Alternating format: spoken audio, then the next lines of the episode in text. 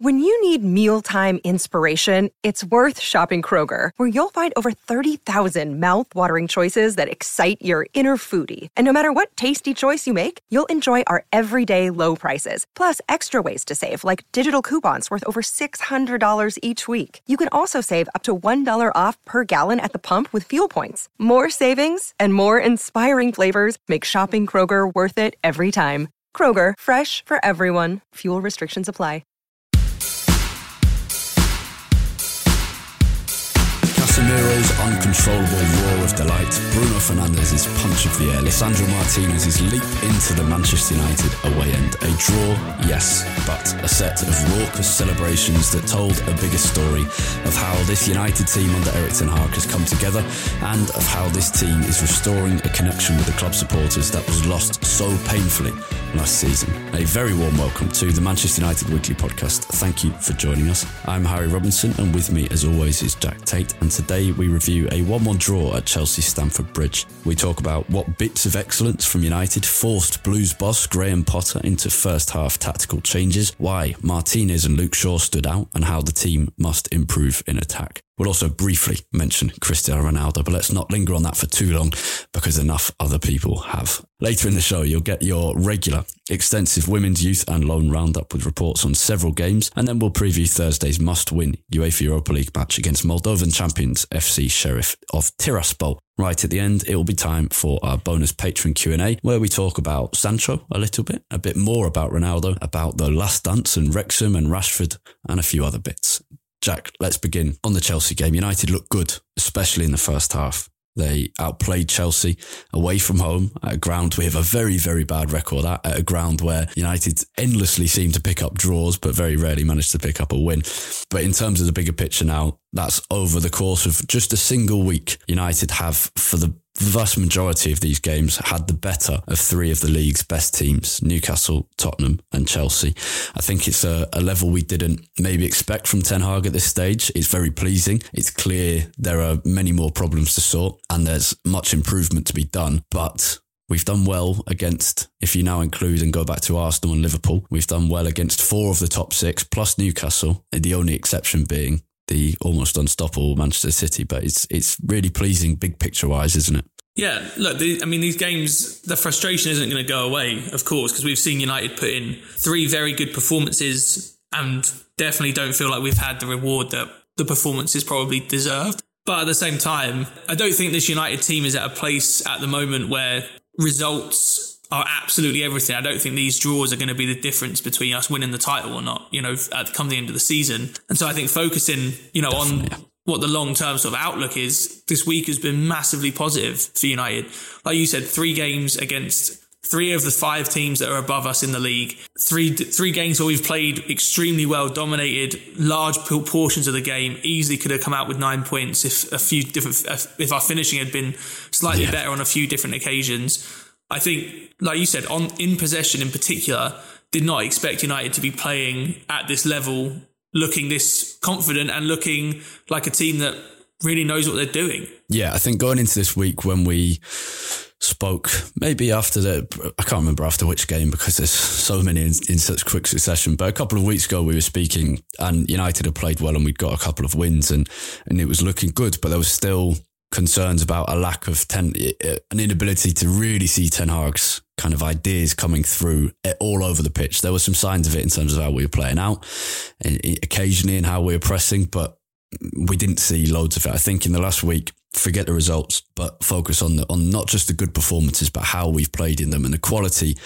United have shown in possession which is something that's very dramatically suddenly improved in the last week against good teams, not all of whom have put us under great pressure, but against Chelsea, Martinez and Varane were really tested by Chelsea's pressing and, and, and came out on top really in terms of the ball. And also, we spoke about a couple of weeks ago how disjointed United's pressing was. And I think against Chelsea, we finally saw a really good team performance in that regard. And that was those two things combined is why the first half, in particular, second half, United didn't do well enough. But the first half was particularly encouraging, so encouraging and doing so well that Graham Potter had to make a tactical substitution in the first half. And he said post match, he said, first 30 minutes, United were better. They forced us back. We had to get an extra midfielder in they were building their attacks too easily, so we had to adjust it. He later he also said we didn't do enough to win the game, and, and that was true. United definitely deserved a draw and probably should have won, particularly based on that first half, which was excellent, wasn't it? It was, and almost poignant in a way that it came against Graham Potter.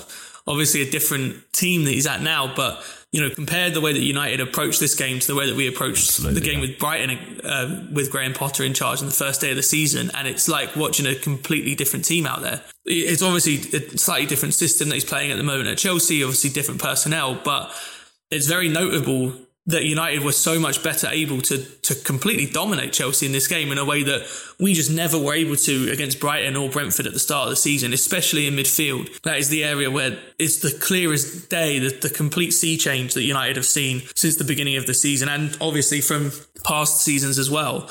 I think Gary Neville summed it up quite well about halfway through the first half on, on Sky Sports, where he said that Ten Hag and Potter, the way they approach the game, these systems are almost complete opposites of each other. And whichever team ends up dominating the game is going to get so much joy because Potter's system, the way he set Chelsea up, is very much to you sort of play the game that you don't have too many bodies in, in midfield inside, but you've got so many out wide with not, you have sort of the wide centre backs that can push on. You have the wide forwards in Mount and Sterling plus the wing backs as well. And so you've effectively got six players that can run those channels. And if, if they were dominant in the game, you can get so many overloads in that area.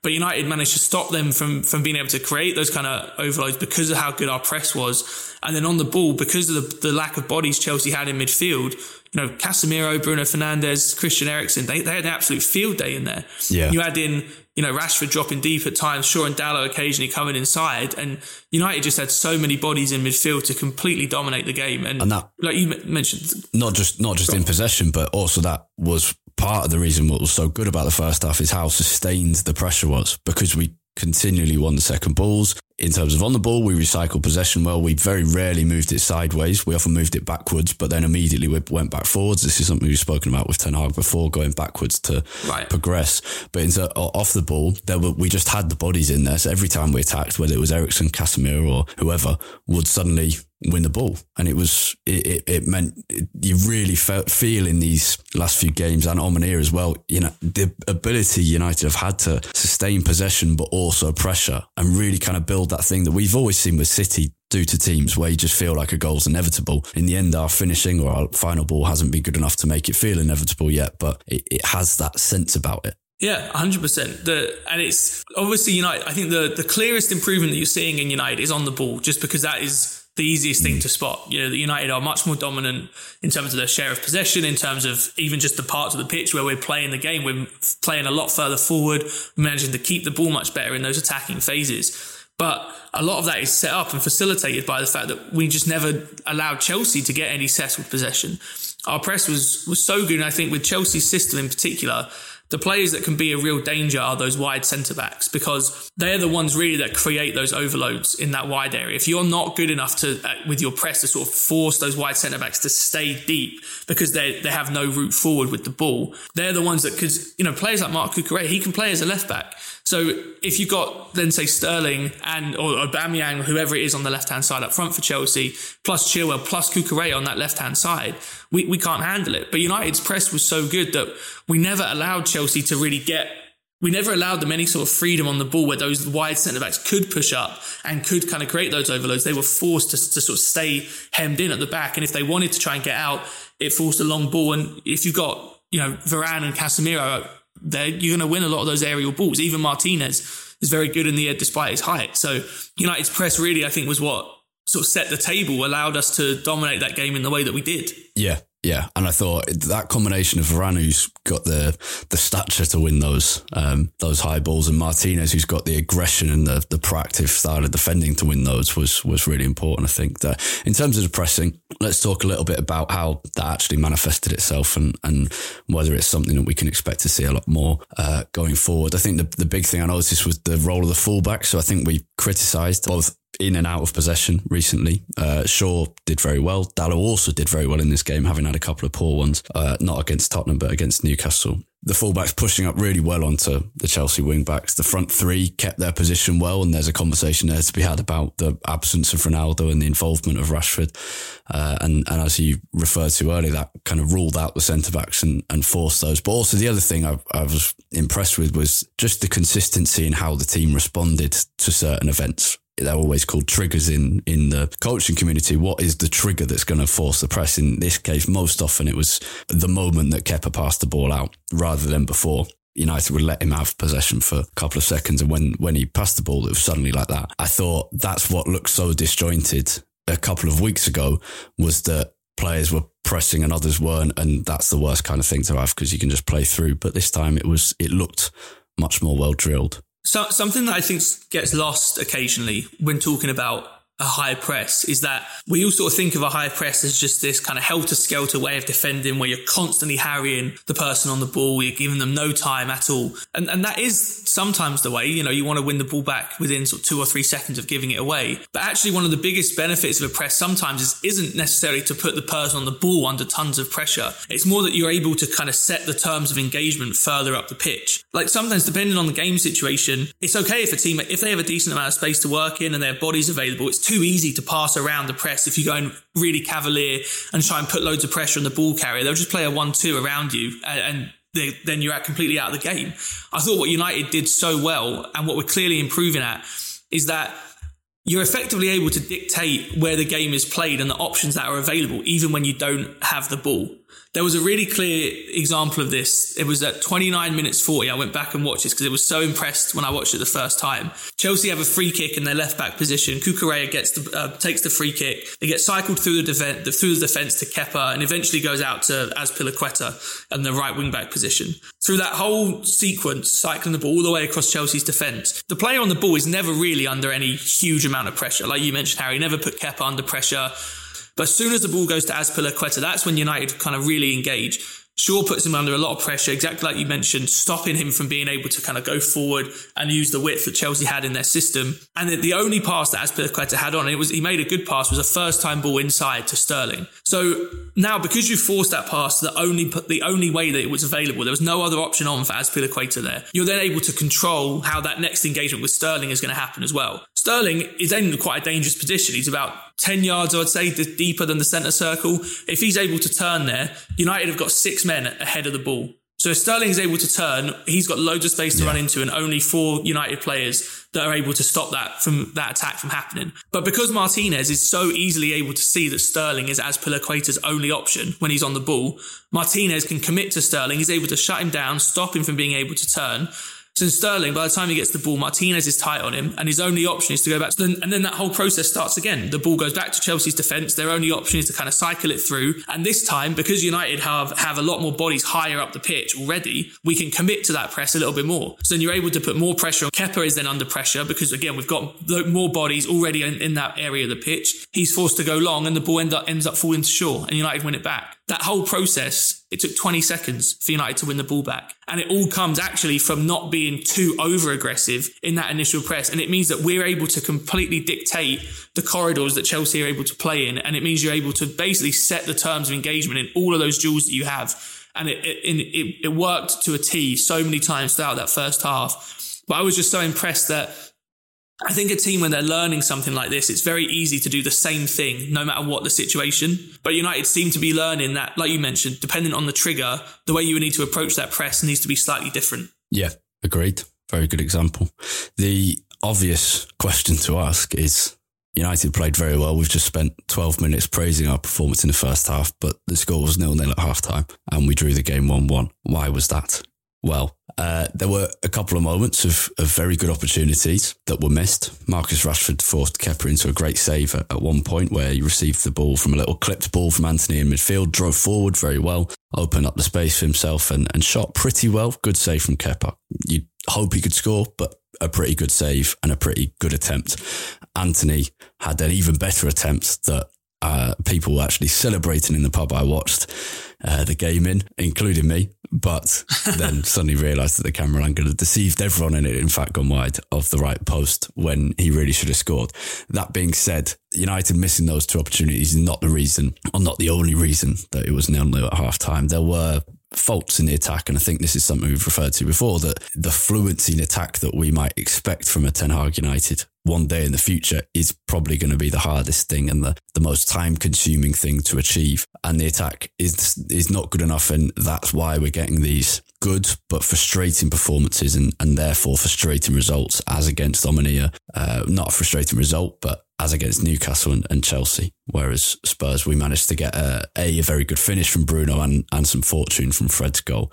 What's what's the problem in attack? Do you think? Because it's not just poor finishing. There is that, but I think it's also down to the the choice of shots that United are taking. If we take even the Spurs game, I think it's always helpful to take some examples from from a game that we actually did very well in. That was a fantastic performance, brilliant performance, but the choice of shots often was poor. United had loads of shots, but not all of very, very high value. We had lots of opportunities, but we weren't making them. Uh, uh, we weren't choosing the perfect opportunity to shoot, and that's what Ten Hag will will be working on. That that kind of patience to wait for the final ball, and I think we saw it probably more against Newcastle, where everyone there was that balance where against Tottenham we shot a lot, but not often particularly well, even though we won the game. Newcastle, we waited a lot more before shooting, but still couldn't quite get the right balance. So he's looking for the right balance. But against Chelsea, it was the choice, the choice of timing to shoot and where to shoot from wasn't always good, as well as the finishing not being great. I think, I think at the most basic level, one of the problems that United have at the moment is bodies in the box. There have been a number of occasions where United are in a really good attacking position, especially against Newcastle and Spurs. I noticed this a lot. We are in a really good attacking position. Maybe Antony has the ball on the right or Sancho or Shaw on the left. And it looks like a, a pretty traditional you know, area where you get a, a good cross into the box, hopefully have a striker run across the near post, maybe the winger from the opposite side coming around the back. And then you traditionally probably have one body from midfield get in there as well. Not dissimilar actually to the, the header that Casemiro missed against Everton, I think it was, where Rashford put that great ball in from the, yeah. the left wing and Casemiro came through and just headed it wide. You know, that is the kind of situation I think United have got themselves into a lot and done really well to get themselves into those situations. But there, there just haven't been enough bodies in the box to be able to put a cross in. And so then the ball ends up getting recycled. You know, United have done really well at, at sustaining that pressure, at recycling and being patient. But even though there is a lot to be said for being patient and not trying to force an option that maybe isn't there, there is also something to be said for creating those options a little bit more. And, and sometimes, like you were saying, if you're patient long enough, someone is going to end up having a shot from outside the box that, you know, you might score them once every once in a while, but they aren't, they aren't the high percentage chances that we want to be creating. And it's still the challenge, I think, for this United team that we're struggling to create chances outside of transitions. I, I think partially what we're dealing with is that with Sancho on the left, even if it's Rashford on the left too, but especially with Sancho on the left and with Antony on the right, we've obviously got two wingers that primarily want to come inside. We've then also got three bodies in midfield in Casemiro, Eriksen, or maybe Fred and Bruno Fernandes. And we've then got striker in Rashford recently, who, even though he's probably at his best running in behind, we when we have the ball in, you know, control possession, there isn't any space to run in behind. So he's sort of forced to come a little bit short as well. So we've got a lot of bodies, you know, potentially up to six bodies playing in that sort of relatively central part of the pitch, but they all come in relatively short as well. Yeah. We aren't stretching defenses very much. And it means that even in, even when we have, you know, Sancho or Antony beats a man or Shaw or Dalot makes a really good overlap, there just aren't enough bodies in the box to be able to make that a good option. And, and if, if we recognize that, the ball gets recycled. And if you do that long enough, someone is going to shoot from outside the box yeah. eventually.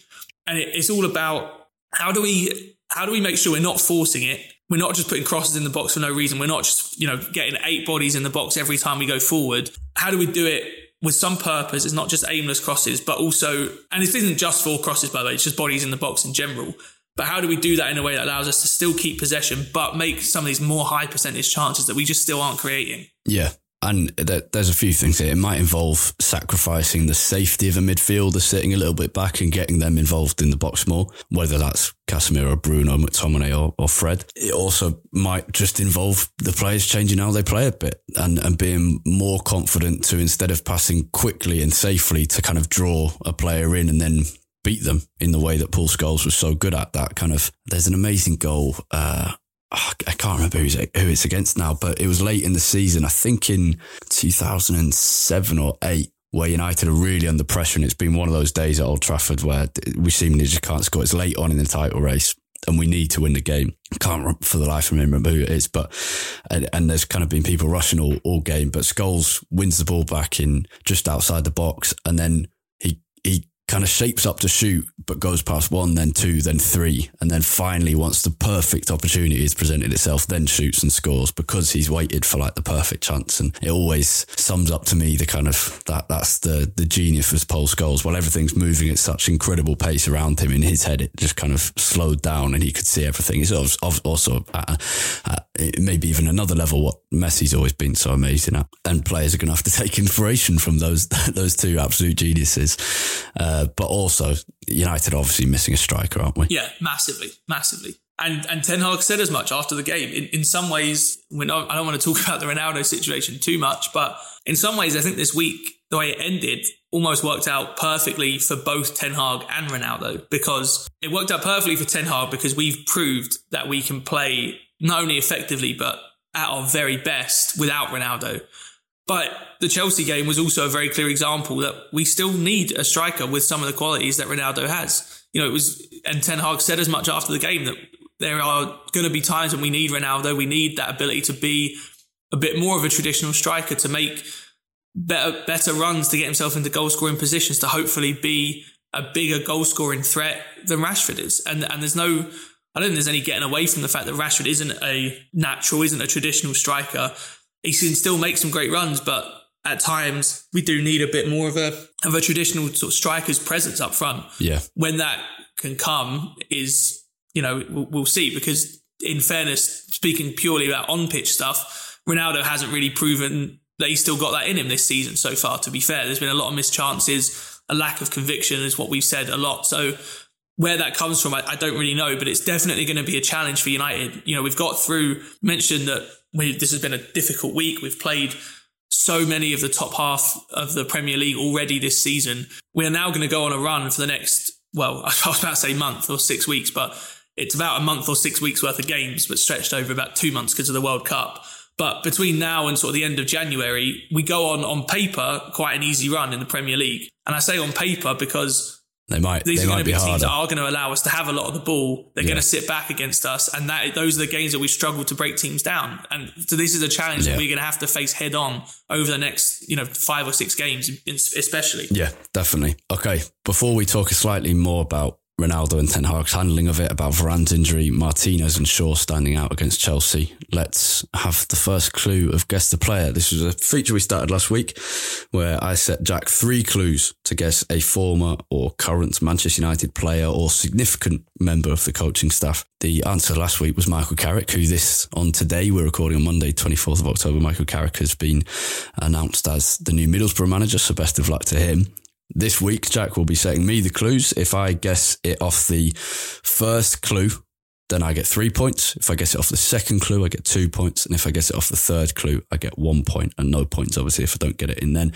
Uh, we'll have a first clue then, then a bit more talk about the Chelsea game, then the second, and then a third clue after the youth loan and women's roundup. So, Jack, do you want to go ahead? Yeah, and a quick reminder for the rules as well. So you can guess after any clue that you want, but if you guess after the first clue and you get it wrong, you then can't guess again until after the third one. But if you guess after the second one and get it wrong, you can still guess after the third one as well. All right, so first clue is among players to have played for Manchester United from outside of the UK and Ireland, I've made the fifth most appearances of all time for the club. Okay, interesting. So I'll repeat it.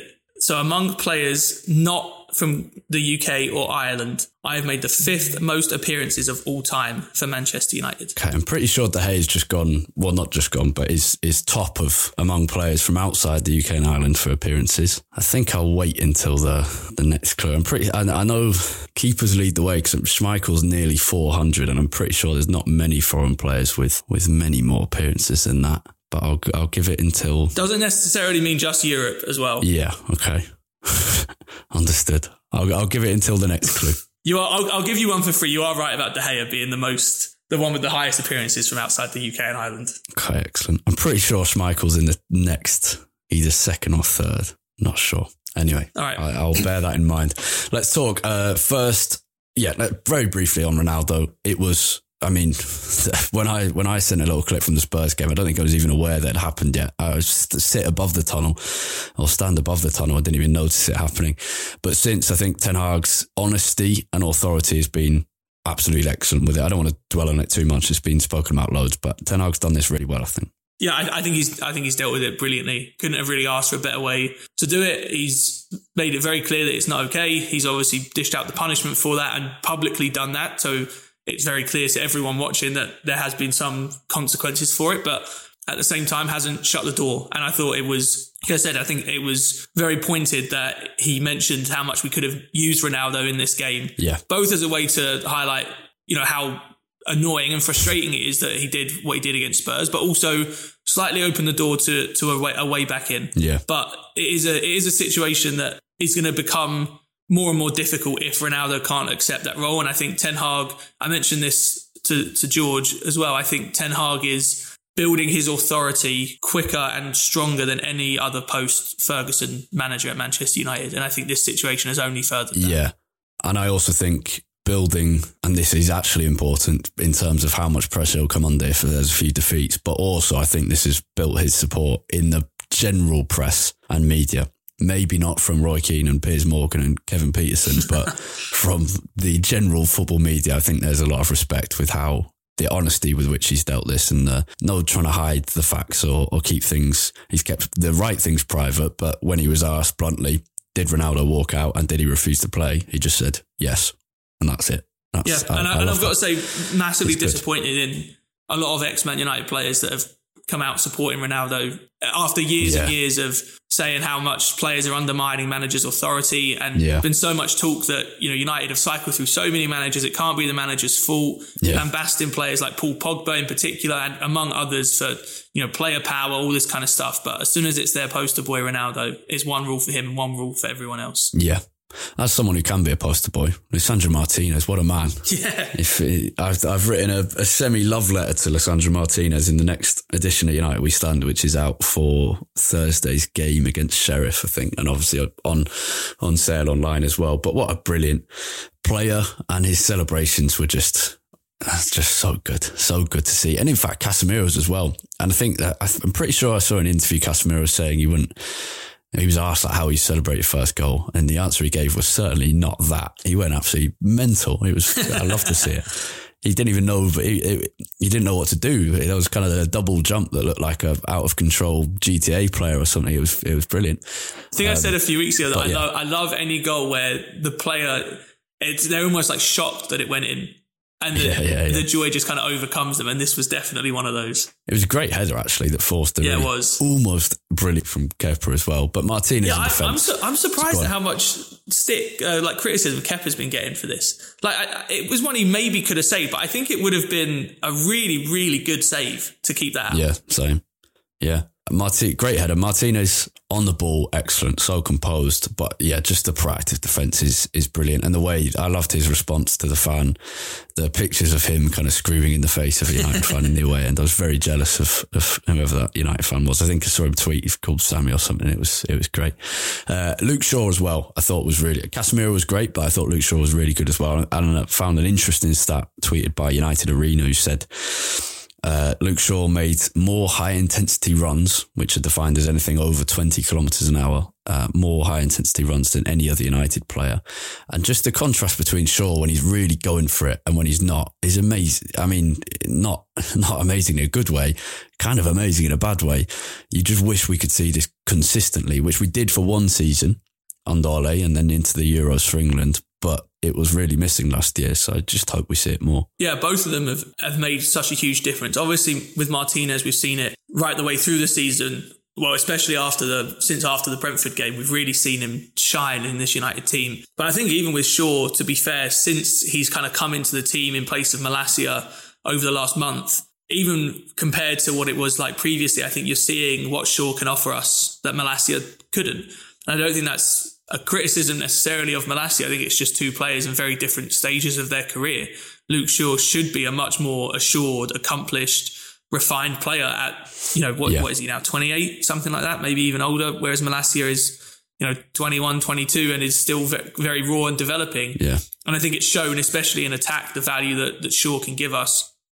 That left hand side of United's defence, the difference Maguire used to play on that, that left hand side. And to be fair, I think for quite a while, Maguire and Shaw were quite a good partnership on that yeah. left hand side when they were both in good form. But the difference now, not only with having two left footers in Martinez and Shaw, but also just in the, the qualities that Martinez brings is huge. The, the ability to progress the ball on that left hand side is so far and so far beyond what we've seen in previous years. Like I, I play centre back myself and it's difficult playing on the left hand side of a defense. It's difficult to play forward passes from there because it's so difficult for your body to be in the right shape to play forward passes confidently on your strongest foot. And so often you sort of end up having to default to playing it out to the left back because it's just the easy pass to make.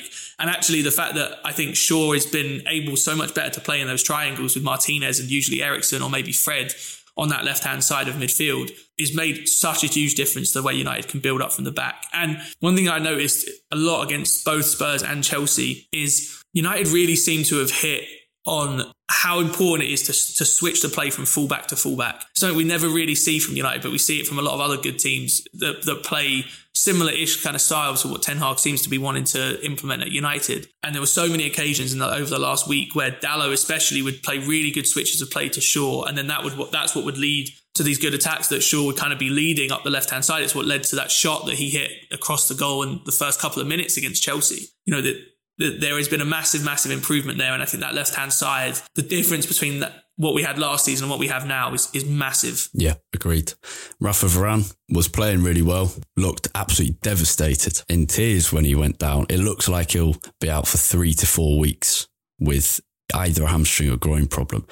Uh, it's a real shame because United was starting to get a really settled team in the whole together. There were obviously changes with Fred and McTominay yeah. and uh, Rashford and Ronaldo and Sancho and Antony, but generally a really settled team. So it's a real shame, but he could still make the World Cup, which is good but yeah, he was really good. And and you mentioned triangles there with Shaw, Martinez, and, and others, but they were kind of seen all over the pitch. And there was a really lovely attack we brought together, which ended in a Luke Shaw shot that went just wide of the right post that came from this lovely little bit of play between Casemiro Eriksen and, and Bruno Fernandes. It was really nice to watch. Jack, before we go to the women's youth and loan roundup, time for the second uh, the second clue of guess the player. All right, so clue number two. I played against Manchester United in both the season directly before I joined the club and the season directly after I joined the club in the knockout stages of the Champions League. But my only winner's medal from the competition was won with United. Okay. Interesting. Okay. So I can say that again. That was a bit of a mouthful. So I played against Manchester United in the knockout stages of the Champions League in both the season directly before I joined the club and the season directly after I left. But my only winner's medal in the Champions League was won while I was a player at United. Okay. There's a, there's a so there's a few names going around. I obviously know it's not De Gea. anyway, I know it's not Schmeichel, although I know he's up there. The other names going around in my head for most appearances, Evra is a real possibility having signed from Monaco and then played for Juventus after. So I'm I'm looking for a player who's played a lot of champ- played for United a lot and has played for several Champions League teams. But I don't uh, I don't United didn't play Monaco or Juventus in those years, so I can rule Evra out. Solskjaer we and signed. You can probably you can probably work out as well that they won either in '99 or 08 because that yeah. 1968 winning team didn't have many players yeah, yeah, outside the UK and Ireland. Uh, Solskjaer will be up there, but we, he wouldn't have played us against the champ in uh, in a Champions League game. The only other names you can think, I mean, Ronaldo, no, because of the fact he had to play directly against us before and after. He didn't do that, but he is somewhere up there. I don't know whether he's quite crept into top five yet. He probably has actually. Vidic is, I know, he's around there, but I don't think so. The other one, I think I might know who it is. Yeah, I let, let me see. You're actually played for Inter Milan okay. before. Yeah, that is correct. Is that correct? Okay, Mikael Silvestre. That is correct. Played for Arsenal after. That's very, so very good. We won the Champions League 2008. Then he left. Yep. Played for Arsenal in the 2009 semi final. Semi final, yep. Yeah. The one where Ronaldo scored the free kick in, and then he joined us from Inter, and we played Inter all the time in the nineties. Yeah. we played them ninety six and ninety eight. I'm pretty sure he joined in ninety nine. So yeah, so he joined the like immediately after we won the Champions League in '99, and he played in the second leg of the quarter final for Inter against United. And that was his only season at Inter. He was at Rennes before that, and then yeah, moved to away from United immediately after we won the Champions League in 08. So he kind of spanned just the time between the two Champions League wins. Moved to Arsenal, played against us in the semi-finals. You named a lot of the other the other names that were up there for non-British and Irish players. You know, De Gea, Schmeichel, Solskjaer, Evra. There aren't many. No, there aren't. The only reason I, I think the only reason I had, I could have that many names in my head is because De Gea's, because De Gea recently passed in 500. I've seen the, the list of, of, uh, non-British and Irish appearances. So I, I think I think the top sort of seven are. So you mentioned De Gea is top. Then Schmeichel, you were right with that one as well. He's got just under 400. Then it's Evra and Solskjaer. They're the four that are ahead of Silvestre. Silvestre's the fifth, and then Ronaldo and Antonio Valencia are the next two. can, can Ronaldo creep up further? Uh, yes, he probably will. He he might pass Silvestre. He's about 20, 19 appearances behind Silvestre, so he could he could pass him, and then he's another five behind Solskjaer. Well, we'll see about 19 appearances, not if he leaves in January, which is something we'll be talking about in the Patreon Q&A. The, the final clue, by the way, was was going to be I was a regular for United in the early to mid 2000s, but I was eventually pushed out of the starting lineup by my fellow countryman, Patrice Ah. Evra. Interesting. I think I would have. I hope I would have got it from that if I hadn't got it from there. Let's go to a youth loan and women's roundup now. Okay, time for our women's youth and loan roundup, beginning with the under 21s. Shola Shoretire provided further last second inspiration for United as they visited Fleetwood Town in the Papa John's Trophy three days after Shoretire had scored twice in injury time at Chelsea for a 3 3 draw. Two victories by the same 2 1 scoreline over Carlisle United and Barrow had already secured progression into the Papa John's Trophy knockout stages for United, who headed to Highbury Stadium in Fleetwood with a four point advantage over our Group G rivals. The Young Reds took a 21st minute lead when Charlie McNeil offered a cheeky Panenka from the penalty spot. Kobbie Mainoo had been brought down for the foul.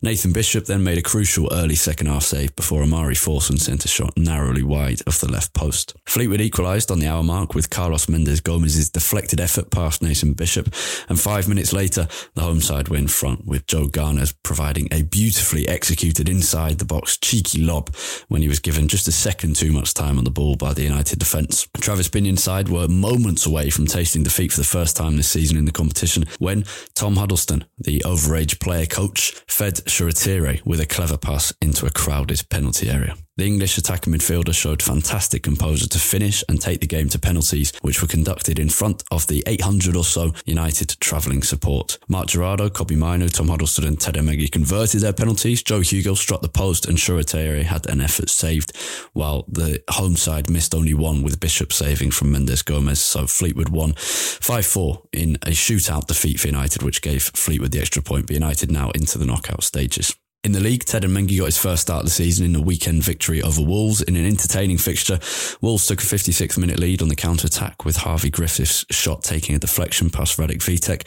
Substitute Joe Hugill closed down the goalkeeper to poke United level, but not for long. Wolves were back ahead four minutes later with a great free kick from James Hodnett before more good pressing from United restored parity.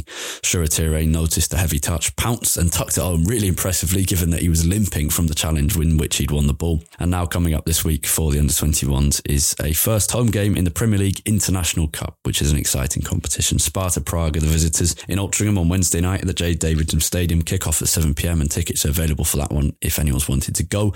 Monaco are second up with a big night at Old Trafford on the 11th of November before PSV Eindhoven on the 19th of December at Leigh Sports Village. Tickets available for all of those for any fans wanting to go to them. Manchester United women's winning start to the Women's Super League season continued on Sunday afternoon, but not in glorious style. Mark Skinner's side were 1 0 winners against Leicester City, with summer signing Nikita Parris scoring her first league goal, a header from a Katie Zelem first half free kick. Goalkeeper Mary Earps had to be in good form to deny Leicester in the second half. It was a poor performance that didn't please fans much from United, which leads us to two conclusions, I think. A, that the expectations around the team have risen such that even in victory, the performance can be criticised, and that's a good thing. But B, there are concerns as to whether further performances like this will lead to United slipping down the table and out of a title race. The team had 68 possession the team had 68% possession and five shots in target, the same as Leicester. And there were concerns that the team didn't uh, didn't put enough emphasis on attacking, uh, especially from the fullbacks, who some thought had stayed in defence too much. That all being said, it's one blip after several very good games and another clean sheet. And United are now exactly level with Arsenal at the top of the WSL table. Four wins, 12 points in four games. Both teams have scored 11 goals and conceded none. Arsenal ahead on alphabetical order. In low news, Ethan Laird returned from injury for Queen's Park Rangers in midweek during a 3-0 home win over Cardiff City before playing the full 90 minutes in a 2-1 home victory against Wigan Athletic, a result which ensures QPR maintain their championship top spot position. They're level with Blackburn Rovers, but with a game in hand, and it's great that Ethan's part of uh, a high-flying team like this one, and even better that he's come back quickly from injury. Amad continues to improve at Sunderland and scored his first goal for the Black Cats in a dramatic 4-2 home defeat to Burnley at the weekend. The Ivorian winger put his side ahead after 16 minutes, but a loss leaves his team 14th in the league. Hannibal came off the bench for Birmingham in an away defeat to Blackburn Rovers. Manager John Eustace had to explain post-match why Hannibal didn't start. He described his recent performances as phenomenal, said he has broken records for total distance, all that kind of stuff, but explained that it's important he uses his whole squad and, and make sure everyone gets an opportunity. Alvaro Fernandez's Preston were beaten 4-2 at Blackpool. Matej Kovar, Sparta Prague suffered a 4-0 defeat against rivals Slavia. And Ethan Galbraith played almost an hour for Salford City in a 2-0 home defeat to Stockport County.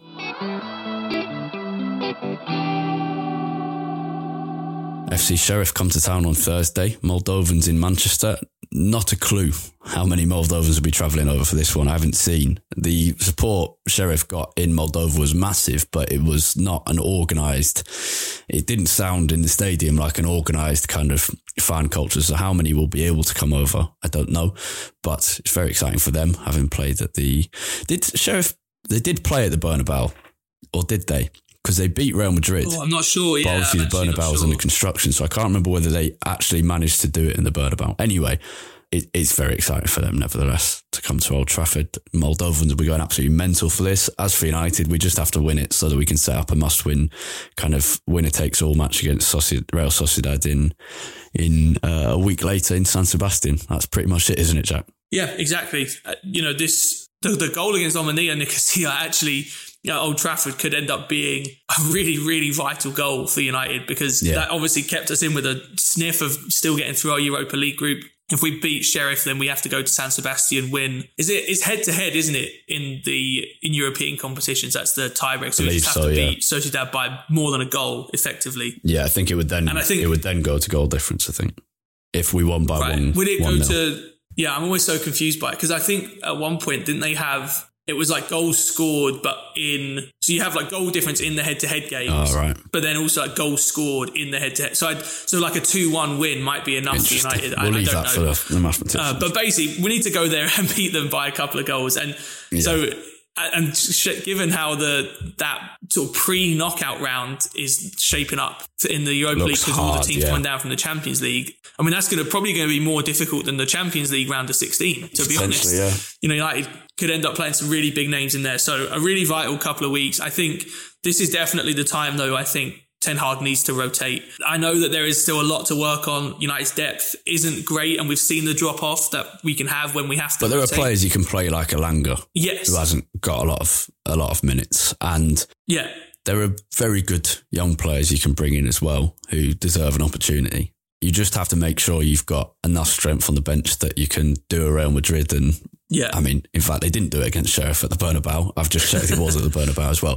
But Real Madrid's skill in the Champions League is to never actually be very good in the group stages, but somehow to win all six matches and go through and then win the competition. You basically need to do that, do that in the Europa League. Kind of, if if you're losing at 55 minutes, then think, ah, right, let's let's sort this out. But yeah, he's definitely got to rotate because there's more. Yeah. it's a, a really tricky period coming up. And, you know, we're, we're at home against a team that we should comfortably be beating, especially at Old Trafford, no matter who we are, who we have on the pitch. Yeah. So this is definitely the time to make some changes, to rotate, maybe a time to get Ronaldo back into the fold. You know, it, We'll see, yeah, def- this is a really tough period of the season where we're going to be playing three games a week even even though United have had three games a week for most of the season, this is really the first time we're going to have it for consecutive weeks over the period of like a month or two because we obviously had all the postponements for the Queen passing away. Then we had the international break, but now until the World Cup, it is just a brutal schedule. And United need to make sure that we, we're not having too many injuries, we're keeping everyone fresh. So this is definitely the time to rotate. Like you said, someone like Elanga, I think, should come in and start. We might see some minutes for the likes of Zidane Iqbal, Charlie Savage, someone like that. Yeah you know, probably Malacia will come back in. Maguire might get a start. I think you, will probably see quite a lot of changes from United. Yeah, a brutal time coming up. Let's end on a more positive note. United fifth on 20 points, one point off fourth, three points off third, and a favourable run coming up. There's definitely things to be very positive and encouraged by. Well, since I, I don't mean to discount the first two games of the season because obviously they were very bad, but since that defeat to Brentford, we, United have taken in the next. So we've we've played nine games since then. In those same that same nine games, we've taken the same number of points as Man City, 20 out of 27, and only two less than Arsenal, who have taken 22 out of those 27. Mm. So it's obviously it needs to be shown for longer, but that is a fairly long period of time where United have had form that is up there with the best in the league. And I don't I don't remember too many periods where we've gone that that long with that kind of form for United in the last couple of years. That's a very positive thing to end on. So positive, in fact, I'm going to skip the Twitter bit. You all know where to find us on Twitter. Let's smile, be happy with that. And just go look at the Premier League table exactly. instead. And have a great week. We'll speak to you on Friday morning after the Sheriff game. Goodbye.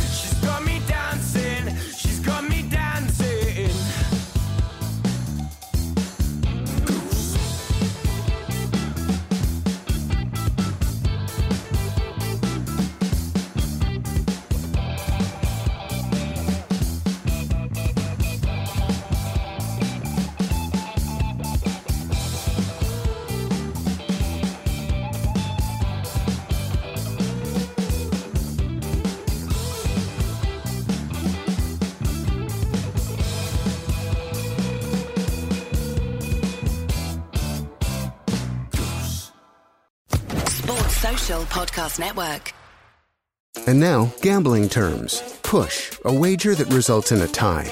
Even money, bet with the same payout as you wager. Legit, knowing where it's truly legal to gamble in Colorado. You can enjoy legal gaming in Black Hawk, Central City, Cripple Creek, as well as licensed online sports and off track betting in Colorado. Play legit and gamble only where it's legal. Learn more now at playlegitco.com. A message from the Colorado Division of Gaming. Gambling problem? Call or text 1 800 Gambler.